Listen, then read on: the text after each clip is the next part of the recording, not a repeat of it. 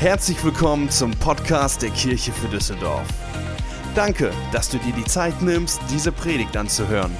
Wir glauben, dass die nächsten Minuten dich ermutigen und inspirieren werden. Viel Spaß bei der folgenden Predigt. Wir sind in unserem letzten Teil unserer Basic-Serie, wo wir uns die Grundlagen des Glaubens angeschaut haben, äh, weil mein Anliegen ist, dass es gibt so viele Dinge im christlichen Glauben, über die man spricht oder die man tun sollte, wie Gebet oder wie Bibellesen oder wie Lobpreis. Äh, all das Ganze haben wir uns in den letzten Wochen angeschaut. Wir haben über das Kreuz gesprochen, weil es gibt so viele Dinge, über die wir sprechen, worüber wir sagen, dass man sie tun sollte, aber keiner richtig erklärt hat, warum sollte man das tun und wie tut man das Ganze, sodass es bei einigen Dingen, die in unserem christlichen Leben sind, es einfach eine Routine ist. Irgendwie so, okay, das macht man halt irgendwie, Bock macht es nicht wirklich, langweilig ist es auch, also machen wir es irgendwie und hoffen, dass es irgendwie bald vorbei ist. Und das Ziel war in den letzten Wochen, einige Dinge einfach anzuschauen, Elemente, über die die Kirche, über die die Kirche spricht und über, der, über die die Bibel spricht und sie mit neuem Leben zu füllen, dass sie lebendig ist, dass wenn wir beten, dass es nicht eine Zeit ist, die, wo wir hoffen, dass sie bald vorbei ist, sondern eine Zeit ist, die Wind in unsere Segeln reinbringt, dass Lobpreis nicht einfach nur ein Abrattern von Liedern ist, sondern dass es wirklich, dass wir eine Begegnung mit Gott haben. Und heute möchte ich über eine Sache sprechen, über die man schon öfter irgendwie gesprochen hat, ist so ein christliches Wort irgendwie, das manchmal echt böse ist, Gemeinschaft. Und Gemeinschaft kann sich ziemlich langweilig anhören oder Gemeinschaft kann sowas sein wie einfach ein bisschen soziales Abhängen. Hey, lass mal ein bisschen Gemeinschaft haben. Lass mal zusammen chillen. Und dieses Wort kommt immer wieder vor und für einige ist es so ein böses Wort und eigentlich ist es ein Wort in der Bibel, weil dieses Wort Gemeinschaft kommt wirklich in der Bibel vor und in der Bibel steht im ursprünglichen steht da Koinonia. Koinonia. Und dieses, warum ich mich, mir das anschauen möchte heute Morgen, ist, dass wir verstehen, was eigentlich der Gedanke hinter Gemeinschaft von Gott war. Weil es kommt so, hey, also wie gesagt, es kommt so oft so leicht rüber, aber wir wissen gar nicht, was eigentlich der Benefit für uns eigentlich wäre, wenn wir Koinonia, Gemeinschaft, wie die Bibel davon spricht, erleben würden. Denn wenn wir Koinonia erleben, das Wort Koinonia bedeutet eigentlich Verbindung, Teilhaberschaft oder Partnerschaft. Und sie gründet sich auf der gemeinsamen Erkenntnis von Jesus. Das heißt, diese Gemeinschaft, von der die Bibel spricht, ist eigentlich etwas Exklusives für die Kinder Gottes. Das ist nur für dich als Kind Gottes vorhergesehen, dass du Koinonia, Gemeinschaft im biblischen Sinne erlebst. Das heißt, es ist etwas Besonderes und trägt den Gedanken eines praktischen Teilens, ein Miteinander ähm, in sich. Und es geht in zwei Richtungen. Man kann Gemeinschaft haben nach der Bibel, diese besondere Gemeinschaft in Richtung Gott und miteinander dass wir miteinander etwas erleben, eine Gemeinschaft erleben, ein Umfeld erleben, von dem wir, wo wir im Glauben wachsen, wo wir ermutigt und erfrischt werden. Und Paulus schreibt in einem seiner Briefe von einer Begebenheit, wo er genau das erlebt hat, auf eine wunderbare Art und Weise. Und zwar 2. Timotheus 1, Vers 16. 2. Timotheus 1, Vers 16. Und da lesen wir von den Segen der Koinonia, von der Gemeinschaft. Hier heißt es, ich wünsche Onesiphorus, ich hoffe, das wird so ausgesprochen, und seiner ganzen Familie Barmherzigkeit von Gott, denn er hat mich oft besucht und ermutigt. Er hat sich nie für mich geschämt, obwohl ich im Gefängnis war. Und hier, wo es heißt, dieser Absatz, denn er hat mich oft besucht und ermutigt, und dieses Wort ermutigt ist eigentlich das Wort, was für frischer Wind ist. Das heißt, er kam ins Gefängnis, hat gesagt, okay, alle fanden Paulus der Hammer, bis er ins Gefängnis gekommen ist und alle gesagt haben, ey, okay, scheinbar ist Gott nicht ganz mit ihm, weil ansonsten würde er nicht im Gefängnis landen. Aber dieser Onesiphorus, der hat einfach gesagt, hey, ich schäme mich nicht dafür, egal ob du ein Hoch in deinem Leben hast, ob du ein Tief in deinem Leben hast, ich stehe an deiner Seite und ich möchte dich ermutigen, dass du nicht aufgibst. Und ich glaube, wir alle brauchen so Leute in unserem Leben, die wie ein Föhn sind. Es gibt manchmal Leute, mit denen du bist du zusammen und das Gefühl, es ist wie ein Staubsauger. Du warst vorher echt gut drauf, hast voll Energie gehabt und dann hast du vielleicht nur mit dem telefoniert oder hast dich mit dem getroffen und hinterher denkst du, so, boah, jetzt erstmal schlafen legen. Aber wir brauchen Menschen, wir brauchen Gemeinschaft, die wie ein Föhn, sie wie Rückenwind für unser Leben ist. Und ich möchte über diese Gemeinschaft sprechen und, und ganz offen und ehrlich, ich möchte von dem Wert von, von Kleingruppen, wenn es über Gemeinschaft geht, sprechen. Und dass es Kleingruppen nicht irgendwie eine nette Zusatzoption ist, die man dazu buchen kann, wie wenn du bei McDonalds bist und Pommes bestellst und sagen, du willst noch Mayonnaise und Ketchup dazu haben. Nein, nee, Gemeinschaft und Koinonia und Kleingruppen, das, was es ist, ist nicht einfach eine nette Zusatzoption, sondern ein wesentlicher Bestandteil, der so, so wichtig für unser Leben ist. Und das, was ich machen möchte in meiner Predigt, als erstes einige Punkte nennen, warum einige Leute nicht Teil von einer kleinen Gruppe sind und diese Gemeinschaft nicht erleben und dann aufzuzeigen, was für einen Segen und was für einen Benefit eigentlich diese Gemeinschaft für uns hat. Warum alleine laufen, wenn es so viele Leute gibt, mit denen ich gemeinsam unterwegs sein kann? Prediger 4, Vers 8 ist eine Bibelstelle, wo ein Mann schreibt, der versucht hat, alleine durchs Leben zu gehen. Und wenn wir diese Bibelstelle sehen, hören wir Folgendes. Manch einer lebt völlig alleine und hat weder Kinder noch Geschwister. Und einige bei einigen ist es so, in unserer heutigen Gesellschaft, wir sind so viele Menschen, gerade in Düsseldorf, es leben viele Menschen hier und trotzdem kannst du, obwohl du von Menschen umgeben bist, kannst du alleine sein. Auch wenn du hier im Gottesdienst bist und so viele andere Leute im Raum sind, kannst du dich einsam fühlen.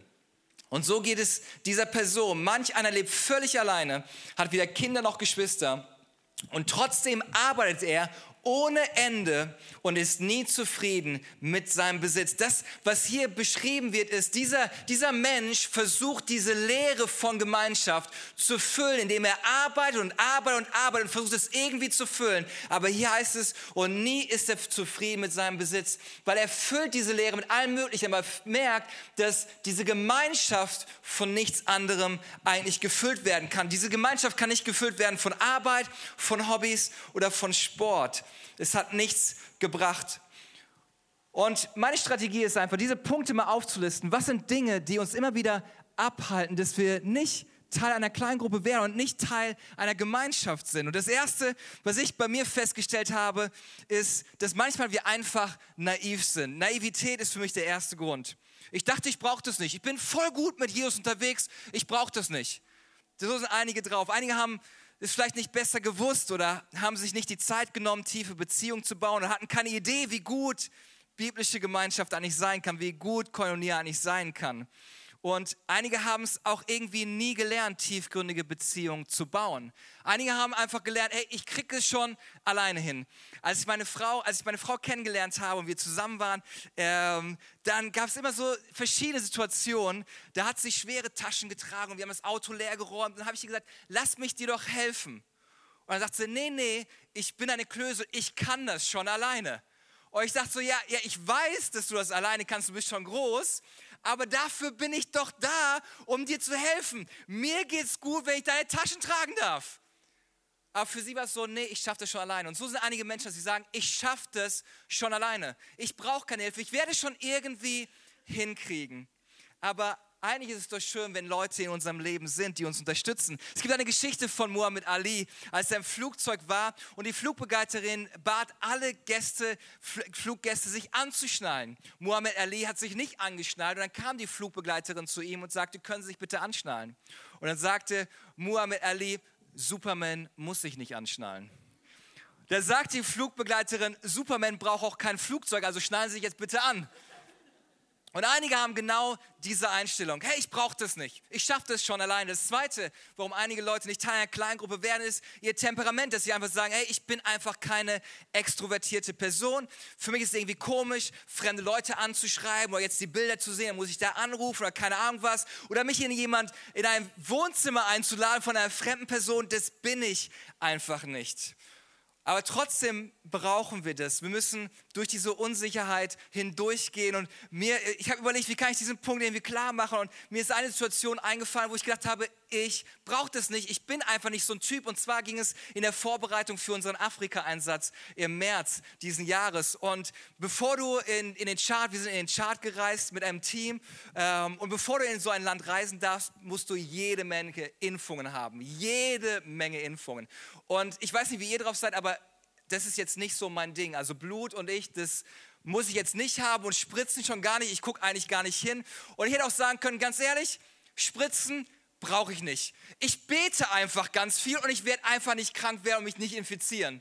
Ich bin einfach nicht so Person. Das Problem ist nur, wenn du einreist, wollen die sehen, dass du eine Gelbfieberimpfung hast. Wenn du die nicht hast, lassen sie dich nicht ins Land. Also ich brauchte das, um dahin zu gehen, obwohl ich gesagt habe, ja, nee, eigentlich bin ich so, so ein Spritzentyp. Und genauso ist es mit Gemeinschaft. Einige sagen, ich krieg's schon alleine hin. Aber ganz ehrlich, eigentlich brauchst du Gemeinschaft, um stark im Glauben nach vorn zu gehen. Das dritte, was uns abhalten kann, ist Angst.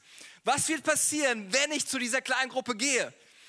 Das erste, du musst diese Angst überwinden, diese Person zu kontaktieren. Das nächste ist, jetzt muss ich irgendwie mich ins Auto setzen, dahin fahren und dann anklingeln. Und was ist, wenn ich da ankomme und die ganze Kleingruppe vor der Tür steht, um mich zu begrüßen? Und dann haben sie bestimmt einen Kreis aufgestellt, in der Mitte einen Stuhl. Da muss ich mich bestimmt als Neuling hinsetzen und die werden vier Stunden für mich beten und ich will das nicht. Da habe ich Angst vor. Keine Sorge, das werden sie nicht machen, zumindest nicht beim ersten Mal. Einmal ein Scherz. Also das wird nicht passieren.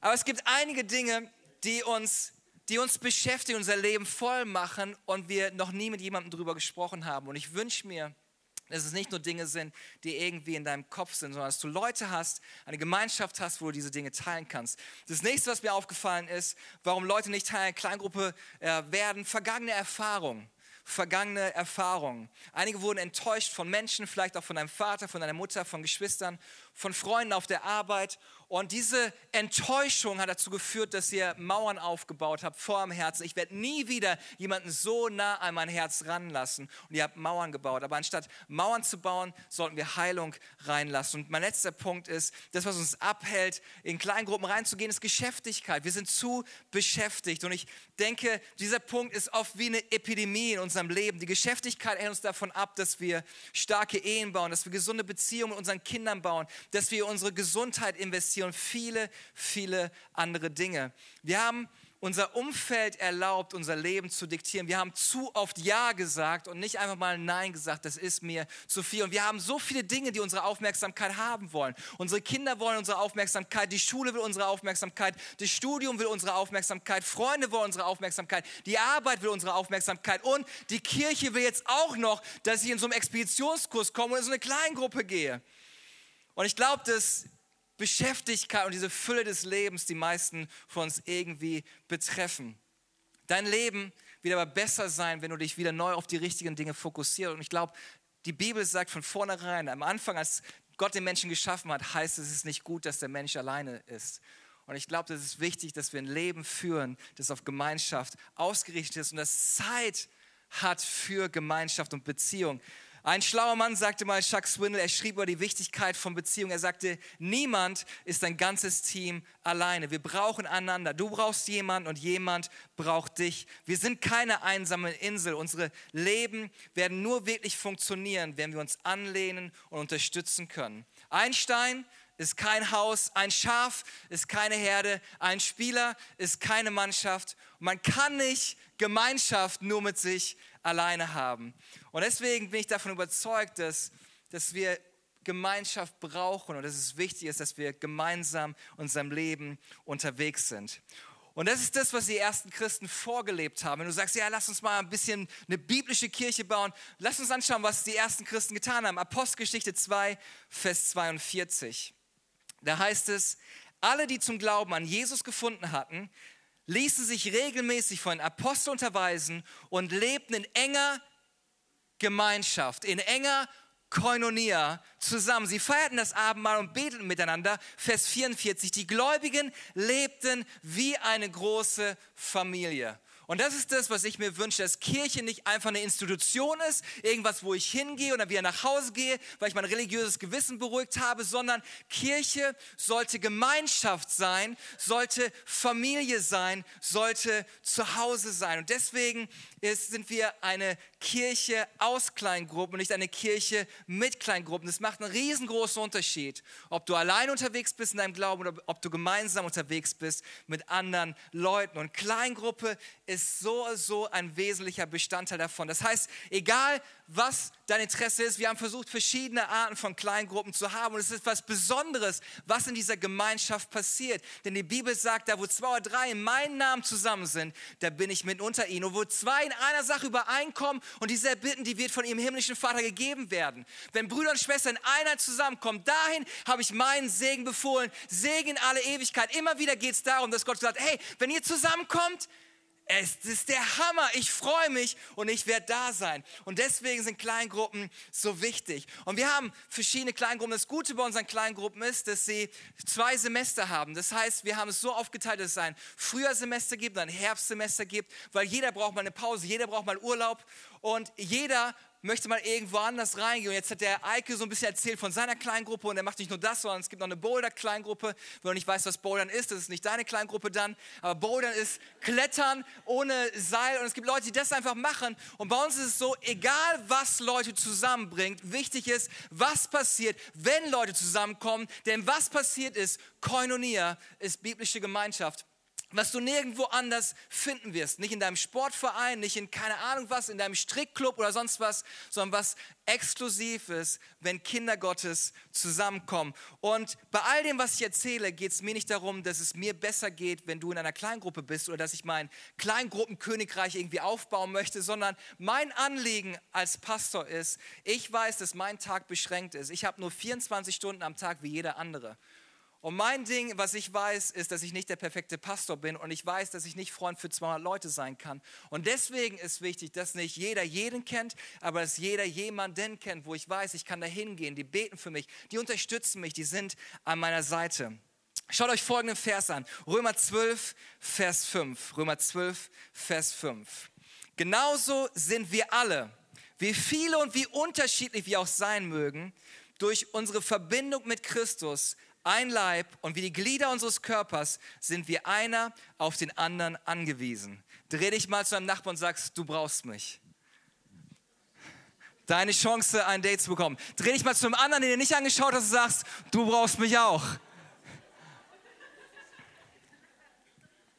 Wir brauchen einander, sagt die Bibel. Und deswegen ist mein nächster Abschnitt der Predigt ist, hey, wer ist in deinem inneren Kreis? Wer ist in deinem inneren Kreis? Der innere Kreis, Wikipedia beschreibt den inneren Kreis als ein soziales Netzwerk betreffend Personen, die bekannt sind. Ein wesentliches Merkmal ist die Art der Kommunikation zwischen den einzelnen Elementen. Sie erfolgt intensiver und weniger distanziert als mit unbekannten Menschen. Durch diese Beziehung ergeben sich zahlreiche Möglichkeiten, aber auch Verpflichtungen. vor einigen Jahren bin ich auch etwas gestoßen, dass äh, man das Johari-Fenster nennt. Und das Johari-Fenster besteht aus vier Lebensbereichen. Also unser Leben ist aufgeteilt auf vier Lebensbereiche. Und das, was die bei diese Wissenschaftler herausgefunden haben, dass viele nur in einem Lebensbereich ihres Lebens unterwegs sind. Und der erste Bereich, den wir alle in unserem Leben haben, ist die Arena. Deine Arena ist dein erster Lebensbereich. Und was bedeutet das? Was ist die Arena? Die Arena ist der Bereich meines Lebens, den ich kenne und den du kennst. Das ist unser öffentliches Leben, das ist unser Instagram-Leben, okay? Also für alle unter 20, du kannst auch statt Arena schreibst du Instagram drauf, okay? Also das ist das, was ich vor mir preisgebe, das, was ich erzähle, was ihr wisst und was ich weiß. Wenn du das erste Mal hier bist, siehst du mich, okay, Stefan als Pastor, das ist meine Arena. Aber was ich brauche in meinem Leben, ich brauche Menschen, die mich wirklich kennen. Und das Krasse ist, jetzt könntest du sagen, ja, okay, vielleicht brauchst du das, aber ich brauche das nicht. Sogar Jesus, als er hier auf der Erde war, brauchte Menschen in seinem Leben, die ihn wirklich kannten. Er hatte jede Menge Leute, die ihm nachgefolgt sind. Da waren die Arena, da waren die tausend Leute, die zusammengekommen sind, um ihn sprechen zu hören. Und er sagt, okay, ich brauche nicht nur die Arena, ich brauche nicht nur meine Fans, sondern ich brauche Leute, die an meiner Seite sind. So rief er zwölf Jünger an seine Seite, die ihm folgten, die an seiner Seite waren, die das Leben mit ihm teilten, die sahen, wie er betete, die sahen, wie er weinte, die sahen, wie er auf Hochzeiten feiern ging, die sahen, wie er Menschen heilte und die sogar miterlebten, wie er ihre dreckigen Füße wusch. Das war mehr als Arena. Und Jesus brauchte diese Menschen und wollte diese Menschen in seinem Leben haben. Und deswegen sollte unser Leben aus mehr bestehen als nur diese Arena. Jeder braucht Menschen in seinem Leben, die wissen, was in mir abgeht. 1. Korinther 2, Vers 11 sagt folgendes, niemand weiß, was ein Mensch wirklich denkt, außer der Geist des Menschen selbst, der in ihm ist. Es gibt einen Teil in jedem Menschen, was wir nicht nach außen sehen können. Jeder Mensch hat nicht nur eine äußere Welt, sondern auch eine innere Welt. Und deswegen brauchen wir Menschen, die uns wirklich kennen, die für uns beten, die an unserer Seite sind. Und diese Dinge passieren nicht in Events, dass irgendwas passiert, sondern es sind die Gemeinschaften, die kleinen Treffen, wo sowas passiert passieren kann. Und ich glaube, das Beste, was wir als Kirche tun können, ist nicht einfach nur, dass wir mehr Events haben, mehr Gottesdienste haben oder dass wir noch mehr Leute anstellen, die sich um Menschen kümmern können, sondern dass wir Menschen haben, die in Kleingruppen zusammenkommen und dann das passiert, Koinonia, Gemeinschaft passiert. Und ich fand es so genial zu sehen, wir hatten eine Frau bei uns, die Nachwuchs bekommen hat. Wenn das Mikro sich verstellt, nicht wundern, einfach weiter zuhören. Äh, und zwar die Rena. Und bei Rena war es so, sie hat Nachwuchs bekommen und mein Kalender war so voll, weil das Baby nicht dann kam, wo ich geplant hatte, dass es kommen sollte als Pastor. Ich habe gesagt, okay, kriegt das Baby, aber wartet auf mich. Und ich habe es zwei Wochen nicht hingekriegt, die Familie zu besuchen. Und als ich dann die Familie nicht besucht hatte, waren sie schon längst aus dem Krankenhaus draußen. Und sie haben dann erzählt, dass sie so oft Besuch aus der Kirche im Krankenhaus hatte, dass sie Zimmernachbarn eifersüchtig geworden ist, weil so viele Leute da waren. Und dann die ersten Wochen war eine riesen Unterstützung, da dass Leute aus der Kirche gesagt haben, hey, ich komme vorbei und ich kümmere mich um euren Älteren, sodass ihr mit dem Jüngeren unterwegs sein könnt. Und da einfach, was passiert ist, ist Gemeinschaft, dass sie erzählt hat, als sie in die Kirche kam, hat sie es nicht erlebt. Aber jetzt, nachdem sie eineinhalb Jahre in der Kirche ist, zu erleben, wie Leute gemeinsam an ihrer Seite, ist es so ein Riesensegen für sie gewesen. Ich brauche Menschen, die mich wirklich kennen. Der zweite Bereich, den wir in unserem Leben haben, ist unsere Maske. Unsere Maske ist der Bereich, den ich kenne, aber den du nicht kennst. Und jeder von uns trägt in verschiedenen Bereichen seines Lebens eine Maske. Und mit einer Maske zu leben kann ganz schön anstrengend sein.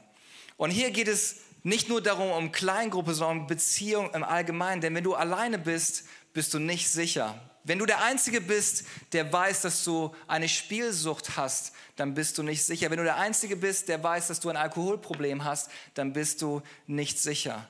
Bis jemand an deiner Seite ist und weiß, wie es dir wirklich geht. Prediger 4, Vers 9 sagt es wie folgt. Zwei haben es besser als einer alleine, denn zusammen können sie mehr erreichen. Stürzt einer von ihnen, dann hilft der andere ihnen wieder auf die Beine.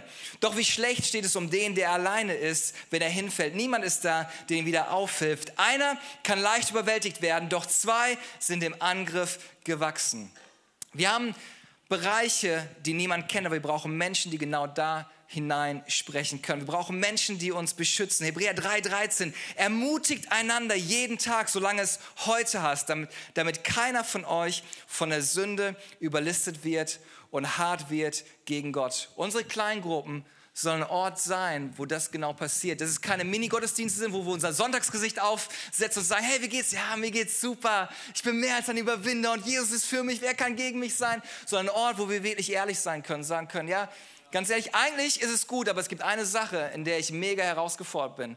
Und ich würde mich freuen, wenn ihr gemeinsam für mich dafür beten könnt. Und das, was passieren wird, ist, wenn wir unser Leben öffnen, wenn wir Masken abnehmen, ist, dass eine viel tiefere Gemeinschaft passiert als vorher. Für alle, die ein bisschen älter sind, die kennen vielleicht die, die Rocky-Filme, okay? Ja, Rocky, Sylvester Stallone. Und das sind Filme, die zumindest Männer in ihrem Herzen bewegen und berühren. Das sind so richtige, also, das sind Klassiker, die braucht man einfach. Und das Tolle bei, bei so Filmen wie bei Rocky ist, dass du nicht nur mit ihm feierst, weil er so genial ist und weil er der beste Boxer aller Zeiten ist, sondern das, was passiert, ist ganz unterbewusst eingebaut in diesem Film. Und zwar das, was passiert, und vielleicht wisst ihr es nicht, große Offenbarung jetzt, ist, wir verbinden uns miteinander, mit diesem Sylvester Stallone, aufgrund der Kämpfe und der Herausforderungen, die er in seinem Leben erlebt. Du siehst, wer sich vorbereitet in diesem Kampf gegen diesen russischen Riesen und denkst so, boah, der wird es nie im Leben schaffen, der, der ist einfach unterlegen, der schafft es nicht. Und, und weil er diese Schwäche zeigt, denkst du, boah, ich bin für den. Weißt du, der, der andere schafft es schon alleine. Und das, was passiert ist, durch unsere Stärken beeindrucken wir Menschen, aber durch unsere Schwächen verbinden wir uns mit Menschen. Und das ist das, was wir eigentlich brauchen. Wir brauchen nicht Leute beeindrucken, wie toll wir sind, sondern das, was wir eigentlich brauchen, ist, dass wir in Verbindung treten mit Menschen, dass wir sagen, hey, ganz ehrlich, habe ich auch schon mal erlebt. Da bin ich auch durchgegangen. Ich bin an deiner Seite, ich habe deinen Rücken, ich lasse dich nicht alleine, ich werde dich unterstützen. Und das ist das, was wir brauchen. Paulus drückt es im 2. Korintherbrief, Kapitel 4, Vers 2 wie folgt aus. Wir weigern uns, Masken zu tragen und Spielchen zu spielen. Vielmehr halten wir alles, was wir tun und sagen, offen. Und diese Gemeinschaft, die Gott sich für jeden Einzelnen für uns wünscht, ist das, was Freiheit in unser Leben bringt. Denn die Bibel sagt Folgendes, Gott macht Folgendes, Gott sagt, er vergibt uns unsere Schuld. 1. Johannes 1, Vers 9 ist es, wenn wir unsere Sünden bekennen, wenn wir zu Gott kommen und sagen, hey, diese Woche Katastrophe, hab voll daneben gehauen, bitte vergib mir. Die Bibel sagt, er vergibt uns. Aber wenn wir Freiheit und Heilung in unserem Leben erleben wollen, dann das, was wir brauchen, um das zu erleben, ist Koinonia ist Gemeinschaft. Denn die Bibel sagt in Jakobus 5, Vers 16, bekennt einander also eure Sünden und betet füreinander, damit ihr geheilt werdet. Das heißt, wenn du wirklich Freiheit und Heilung erfahren möchtest, in einigen Bereichen deines Lebens reicht es nicht nur aus, dass du betest, sondern dass du Leute in dein Leben einlädst, wo du deine Masken fallen lässt und Gemeinschaft erlebst. Und das ist das, was jeder Mensch braucht. Sogar ein Pastor braucht das. Und das nächste, was wir haben unserem Leben, sind die blinden Flecke. Die blinden Flecke ist unser dritter Bereich in unserem Leben. Und diese blinden Flecke sind die Bereiche, die ich nicht sehe, aber alle anderen sehen können.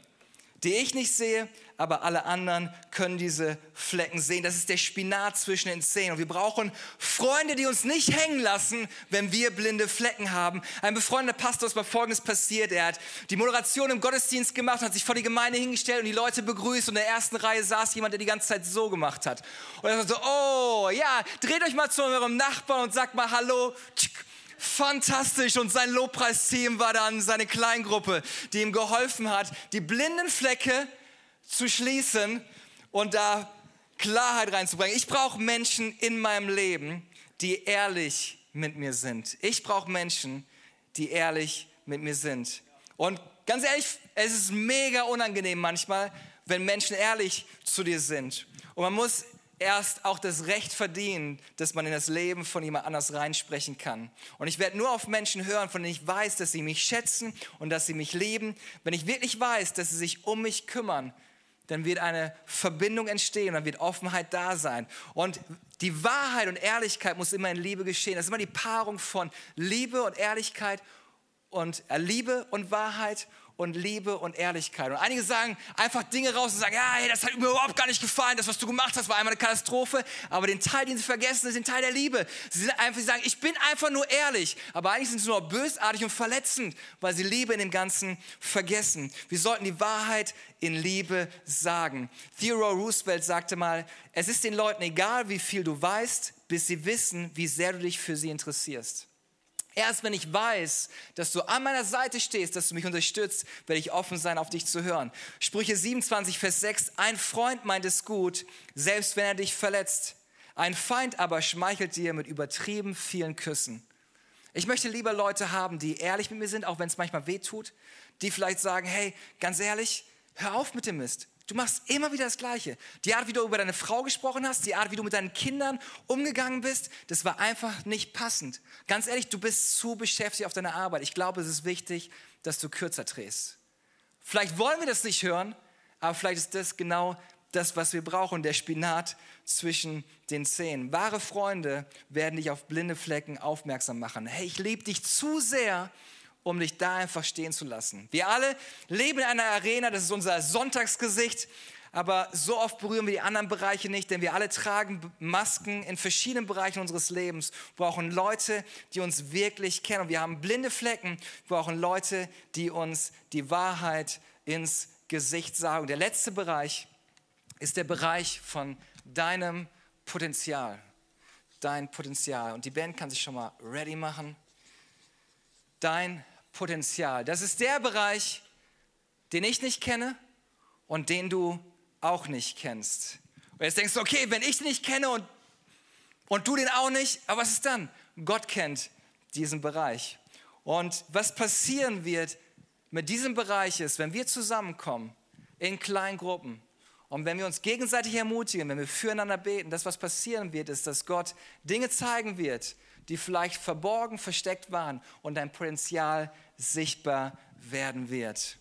Wir hatten in einer meiner Kleingruppen war eine Frau, und wir hatten so eine Runde gemacht, wo wir einfach gesagt haben, wir gehen mal einfach rum und wir beten für jeden und wollen jeden Einzelnen einfach ermutigen und reinsprechen, was wir sehen oder was wir glauben, was Gott in das Leben dieser Person sprechen möchte. Und da war dieses Mädel da und irgendwie haben wir, haben wir gesehen, dass, dass Gott sie ermutigen möchte, dass sie anfangen soll, mit Kindern zu arbeiten. Sie hatte selber keine Kinder gehabt, deswegen war es so ein bisschen unpassend, okay, jetzt soll ich das sagen, hinterher, keine Ahnung was. Und wir haben einfach in ihr Leben hineingesprochen, dass wir gesagt haben, wir spüren einfach, dass Gott ihr sagen möchte, dass Gott dich benutzen möchte in der Arbeit mit Kindern. Und sie hat angefangen zu heulen und sagte, hey, das ist verrückt. Ich habe immer davon geträumt, das zu machen, aber ich habe gedacht, ich kriege das nicht hin, ich bin nicht gut genug dafür.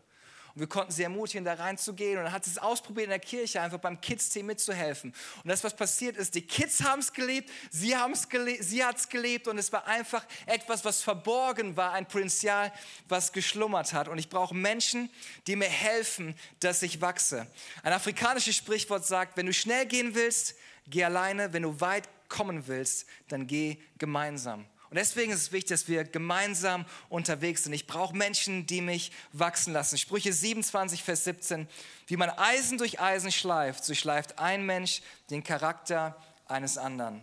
Wir brauchen Menschen in unserem Leben, die uns schleifen, die uns nach vorne bringen. Und ich möchte mit einer Geschichte schließen aus dem Leben von David.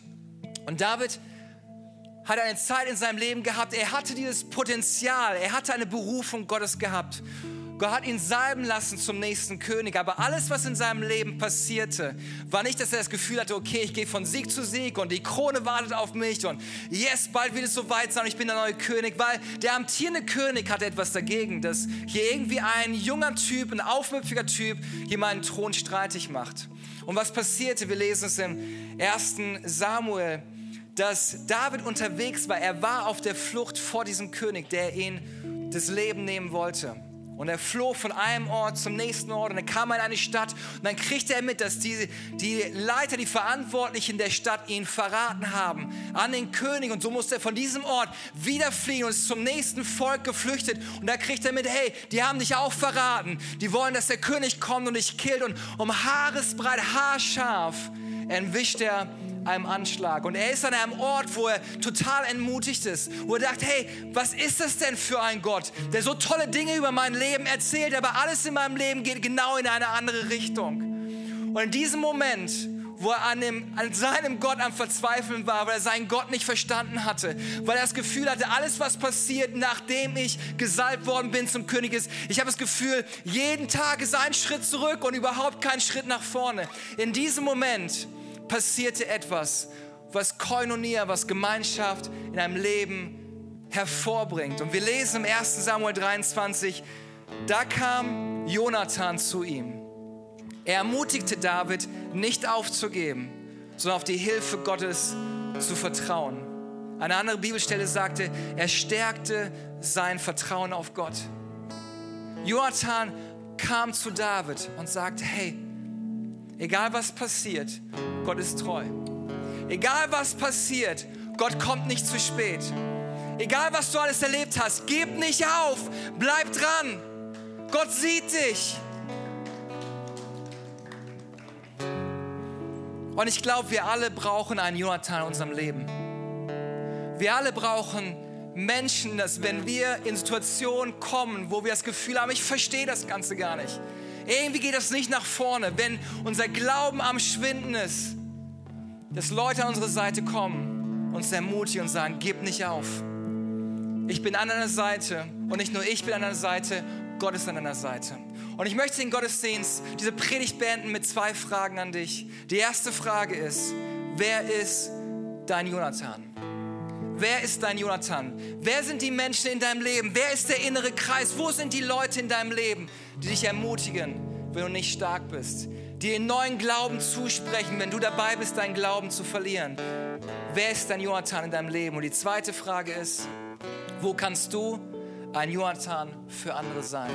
Wo kannst du ein Jonathan für andere sein?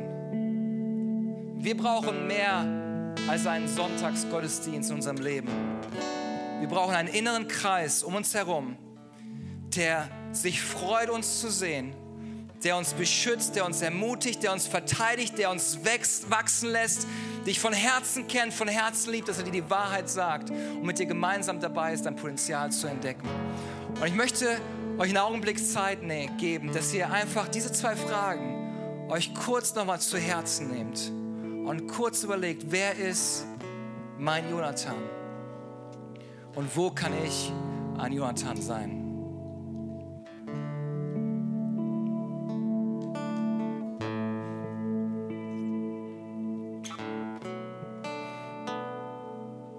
Herr Jesus, ich danke dir für den Segen von biblischer Gemeinschaft. Ich danke dir für Koinonia. Ich danke dir für Leute, die unser Leben hineinstellen möchtest. Die uns ermutigen, die uns ermahnen, die uns schärfen, die uns trösten, die unseren Rücken haben.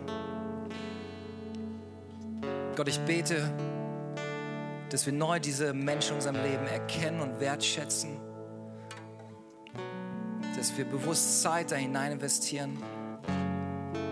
Gott, ich bete, dass du uns zeigst, wo wir ein Jonathan für andere sein können. Wo Leute vielleicht allein unterwegs sind, wo Leute diese Ermutigung brauchen, wo Leute vielleicht herausgefordert sind in ihrem Glauben. Gott, ich bete,